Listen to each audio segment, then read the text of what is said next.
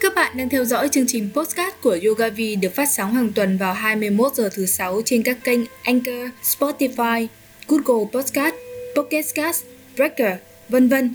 Rất mong rằng tụi mình sẽ gửi được những thông điệp tích cực về cuộc sống và yoga cho các bạn thính giả của YogaVi.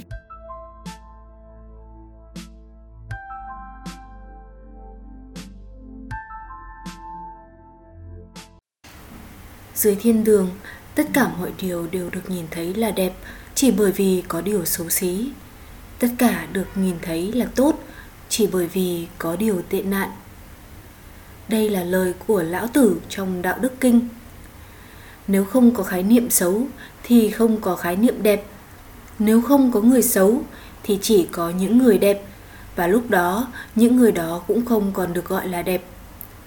Vẻ đẹp không đong đo được giá trị một đồ vật cổ được chôn vùi sâu trong lòng đất hàng nghìn năm, một ngày vô tình được khai quật lên, càng để lâu càng xấu xí vô cùng. Một đồ vật hiện đại mới được tạo ra, xinh đẹp, tinh tế và đắt giá vô cùng. Một thứ thì càng để lâu càng tăng giá trị, một thứ thì càng để lâu càng mất giá trị. Vậy vẻ đẹp quyết định được giá trị không? Và có mấy ai nhìn được giá trị thật mà không phán xét về bề ngoài. Thế giới vốn dĩ tồn tại khái niệm đẹp, nhưng chữ đẹp lại tồn tại với thật nhiều ý nghĩa, thật nhiều quan điểm. Vậy như thế nào là đẹp? Đối với các nước châu á, nhìn chung đẹp là mắt hai mí, da trắng, mũi cao, dáng người thanh mảnh. Các nước phương tây lại ưa làn da rám nắng, răng đều tăm tắp. Những người latin lại chuộng dáng người đầy đặn một số bộ lạc ở châu Phi, phụ nữ sẽ trở nên cuốn hút hơn khi không có răng cửa hoặc đôi khi là không có răng. Làm sao chúng ta có thể khẳng định rằng tiêu chuẩn đẹp của mình là đúng hơn tiêu chuẩn đẹp của người khác? Ai là người đặt ra thước đo đó? Lý do chúng ta cứ cố gắng chạy theo tiêu chuẩn được đặt ra là gì? Ở trong cuốn Hoàng tử bé có một đoạn văn miêu tả về vẻ đẹp như thế này. Khi một nhà thiên văn khám phá ra một trong bọn chúng, nhà thiên văn ấy cho nó một con số. Tiểu hành tinh đó chỉ được trông thấy một lần trong kính viễn vọng năm 1909 bởi một nhà thiên văn Thổ Nhĩ Kỳ. Lúc đó ông này mở một buổi thuyết trình lớn về phát hiện của mình tại một hội nghị quốc tế về thiên văn, nhưng do bộ quần áo của ông ta, chẳng ai tin điều ông ta nói. May mắn thay cho tiểu tinh cầu B612, một nhà độc tài Thổ Nhĩ Kỳ buộc dân Thổ Phi mặc âu phục. Ai không tuân theo sẽ bị tội chết. Nhà thiên văn trình bày lại vấn đề năm 1920 trong bộ quần áo rất lịch sự.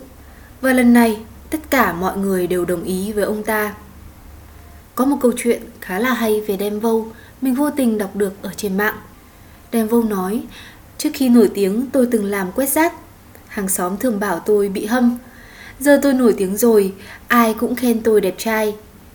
Mình và mẹ mình đã bật cười khi vô tình lướt tới đoạn tin này trên mạng. Một trong những quan điểm về vẻ đẹp mà mình cảm thấy tâm đắc nhất đó là quan điểm về vẻ đẹp của Audrey Hepburn. Audrey Hepburn đã nói, nếu muốn bờ môi đẹp nên nói những lời thiện lương, nếu muốn con mắt trở nên đẹp hơn, hãy nhìn vào điểm tốt của người khác. Nếu muốn dáng người thon thả, nên mang đồ ăn chia sẻ cho người đói khát. Nếu muốn có mái tóc đẹp, hãy để trẻ em sờ lên mái tóc của bạn hàng ngày.